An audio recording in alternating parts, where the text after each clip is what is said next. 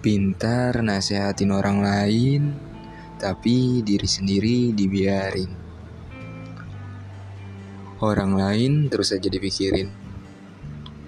Padahal diri sendiri juga butuh disemangatin.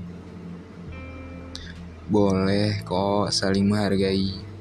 Tapi ingat, diri sendiri harus diamati juga. Percuma dong beresin halaman orang. Tapi halaman sendiri berantakan.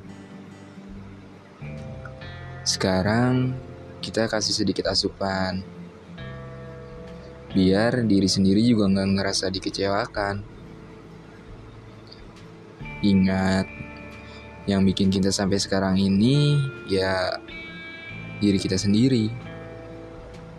Jadi sudah sewajarnya dong diapresiasi. Iya nggak sih?